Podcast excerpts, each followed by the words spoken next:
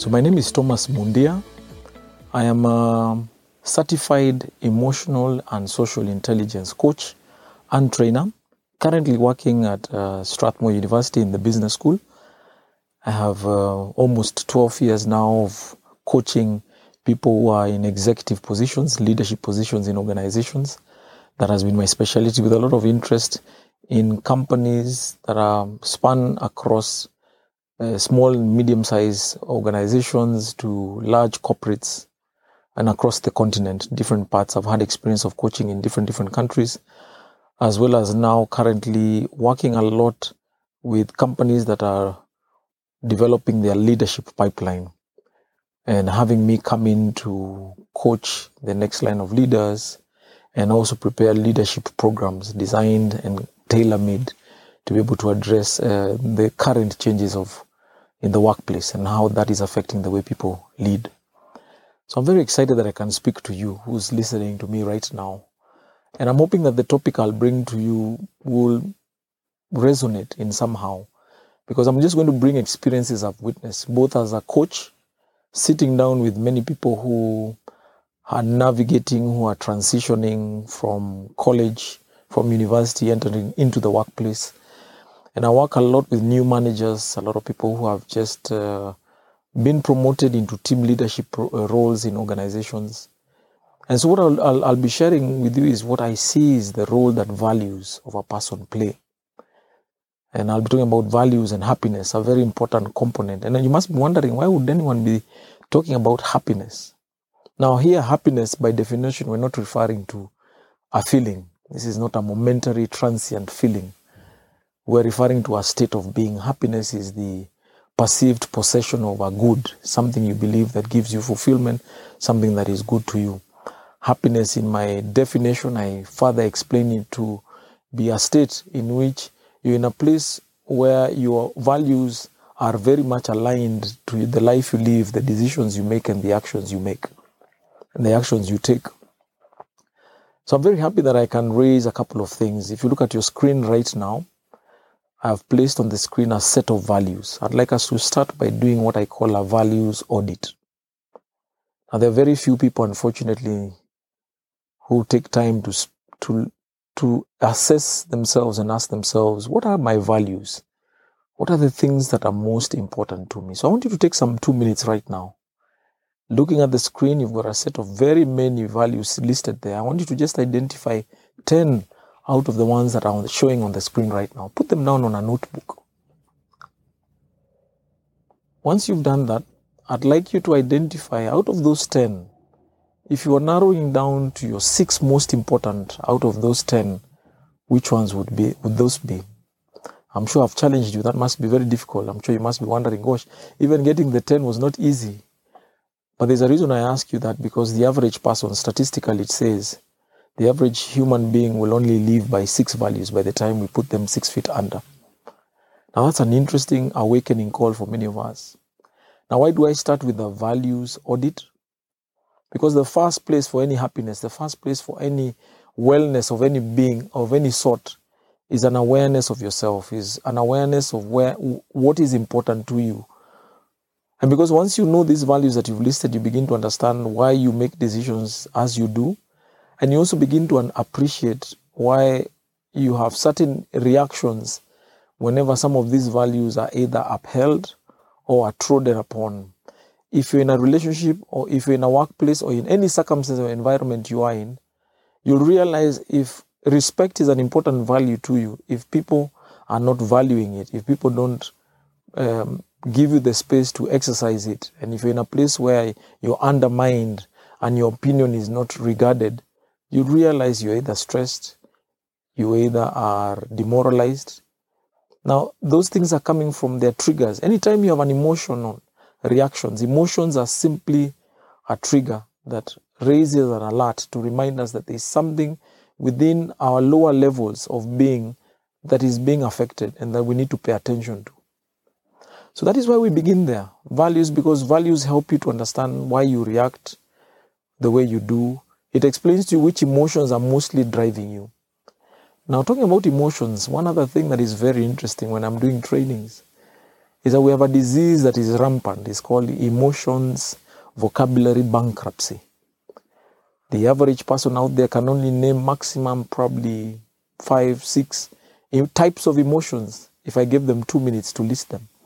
I'm sure in your free time, do that exercise and ask me how many can you list in two minutes. I'd be amazed how much, how many emotions are out there. They're in thousands. You'll be shocked. You have the primary emotions, which are known, it's the standard emotions. Everybody knows them joy, fear, sadness, happiness. But each of these primary emotions has subdivisions of them and more subdivisions of those ones. And why is it that we need to know emotions and what how are they linked to values is what I mentioned earlier. An individual who's able to name the emotion that they are feeling, to name it accurately, is able to deal with it. So, the first place I'd like to ask, even right now as you're listening to me, what emotion are you experiencing today? And apart from the usual standard ones, begin, are, are you able to actually name what it is? I'll give examples. If somebody asks me, How are you feeling today? and I say, I feel overwhelmed. Now, we rarely use such kind of emotions. But what's the beauty of being able to name is then you're able to actually trace where the feeling of emotion is coming from. If it's overwhelmed, where is the overwhelmed coming from? It's coming probably from uh, a you either your the the expectations made upon you are much more than the resources you have therefore you're feeling stressed and overwhelmed now once you're able to name an emotion you're able to know where it's coming from but then the more important thing and this is a very important art of people who find happiness is then you're able to choose whether you will react or you will respond today it's very sad majority of us are reactors we simply react to life we are victims of circumstances, events, opinions of people, voices of other people. But there's a very different, big difference between people who choose to react and those who respond. Reacting is instinctive. There's no thought in it. Many of us do that. Somebody says something, you snap. You are angry. You throw back a remark.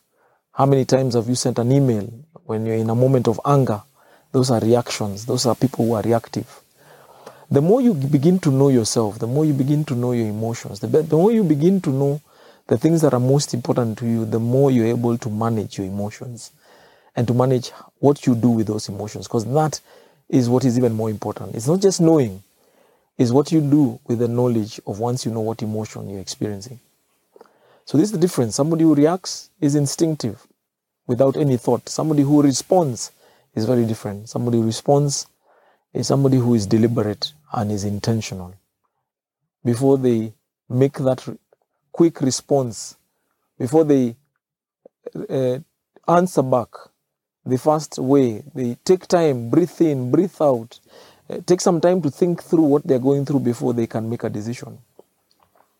I'll give you a classical example. How many times, as I mentioned earlier, when you have an email, you want to type an email as a reaction to somebody who maybe said something nasty to you, and you're quick to start typing it. Somebody who reacts will press the send button, but the somebody who responds is very different. Will pause, take a walk, maybe take some time to reflect and think, and when they come back, they'll look at that email again. Many times there's something time does. The minute you look back at an email, you realize that this was not the way you were going to send an email. So this is important as foundations that I'm giving you. Emotional intelligence is an important component of finding happiness It's the ability to know your emotions, to be able to as, validate where the emotion is coming from. But more importantly, to choose to respond, not to react. So I want you to take a time, a minute, now that I've said a few things. I want you to rate yourself on how you score on those things that I've asked. First, ask yourself, how do you score on a scale of 1 to 10? 10 is excellent, 1 is ICU, really doing badly. How do you score on first how well you know your emotions, how well you can name them, how many vocabularies you can attach to emotions that you feel on every typical day? That's the first class, first category of uh, assessment I want to ask you. Secondly, is how good are you able, how good are you at being able to ascertain where that emotion is coming from or what is feeding or causing or influencing that emotion? On a scale of 1 to 10, again, do that. And lastly, what are you more of? This is now a choice. This one is not rating 1 to 10, but between reacting and responding, which one do you do more often? Look at your typical day. And ask yourself, is your day full of more reactions or is it more full of response, responses? Do you, are you impulsive? Are you instinctive? Do you just spontaneously uh, do things or uh, answer back or respond whenever you're faced by something? Or are you deliberate? Are you intentional? Do you reflect? Are you, do you first consult? Do you seek advice? These are interesting habits to ask yourself. So, having said that, remember I began from values, and there's a reason I link them to emotions. Values, as you've listed up, they are very crucial, and I think here is where I need to bring up something important. The values shape the way we look at reality, they shape how we look at the world. If, for example, order is very important to you as a value, you will not be surprised that even when you look at the world, when you see order somewhere, you're attracted. It makes you drawn to that environment when there's order. When you see disorder, it repels you. And because you values are what become the lens through which you see the world. Now you'll realize that you make judgments every single day using your values because your values are the yardsticks. It is the very parameters we use to be able to sift through the information we get that we are bombarded with every single day as the world interacts with us through our senses. So we sift and we choose the things to focus on us on the basis of what? What parameters do we use? They're based on our values. And so today it's very important to begin that to ask yourself, what are my values? And am I am I living according to my values? Is my life aligned to my values? Do I even know my values, or is this the first time that I'm even doing a value? That should tell you that this is a good place to begin. To ask yourself, can I make this a practice? Can I make this a constant habit at the beginning of every year to do a values audit? And then can I make it a habit that I have a periodic review to assess to what extent am I faithfully living according to those values that I have stipulated at the beginning of the year. So you've got a good head start now. I'd encourage you as you're listening to me. I know sometimes we look and wonder how is it that people who have made it and are successful, you look at people around you who are stable, who are able to uh, find happiness in their work, in their careers, in their school life, in their academics. But you forget it's intentional, it's deliberate. There are certain people who just live by chance and therefore they are victims of circumstances, events, environments and therefore life sways them wherever it takes them. But you're listening to us and you're in this course, particularly because what I'm looking for is to help you be deliberate. Be a person who then asks themselves, How is my life today? How have I lived this day? How much has my values been at the forefront of the decisions I've made? How much of my values have influenced the way I've related to people today? Where have I compromised my values? In which instances have I given in to my values because of peer pressure or because I'm trying to conform to the norms and the expectations that people have of me? I want to remind you something interesting is that people who live by their values are authentic. They show up for who they are, they are and becomes very attractive people to work with. And that is why even today's workplace is changing. And more and more, there's an interest in the person more than the academics and the certificates that you bring. People are now looking for a person who can relate well to people, somebody who's able to set goals for themselves, who is able to live a congruent life, a life where their actions are aligned to their values, a person of integrity, a person who what they say and what they do is aligned. But where does that come from? It comes from the ability to be able to know your values and to be aligned to align them to your actions and to your decisions. What excites me as you listen to me is that I've just set the ground. If you look at the screen right now, I just want to close with this thought. You can see that rhino on the screen and everything that it's painting, it's painting its horn. Why? Because the rhino, the only thing it sees in front of itself is a horn. All of us, you who's listening to me, has a horn through which you see the world. That horn influences your biases, your assumptions, your prejudices. It's a makeup of all those things. Every day you're making judgments of people. You see a person, you judge them. That's a joker. That's a slow person. That's a loud person. We filter and judge people and label people through the horns that we all have. What's your horn as you listen to me? Your horn comes from your values. That those values you listed earlier is the is the is the horn through which you see the world. So in the next quiz that I'll be giving you in a short while, I want to give you a couple of habits of four happy people, four very foundational important habits that are crucial for somebody that move you from just values to where you have habits that become your character and enable you to be stable enough that you're not influenced by your temperament or your biology and you're not influenced by positions and titles, but you're able to pursue what is good, what gives you happiness. And I'll give you that secret in four very simple habits that will unravel for you the secret towards finding true happiness as an individual in whatever aspect or context that you are in. Remember, it's about living deliberate and intentional lives. It's a choice you will make. Nobody else will make that choice for you. And the choice you need to make is to ask yourself, where are my values? And have I been attentive to the emotions I'm experiencing? Because those emotions are either alerting you to either your values are not being upheld or they are. If you're feeling good about something, it's most probably because your values are being upheld.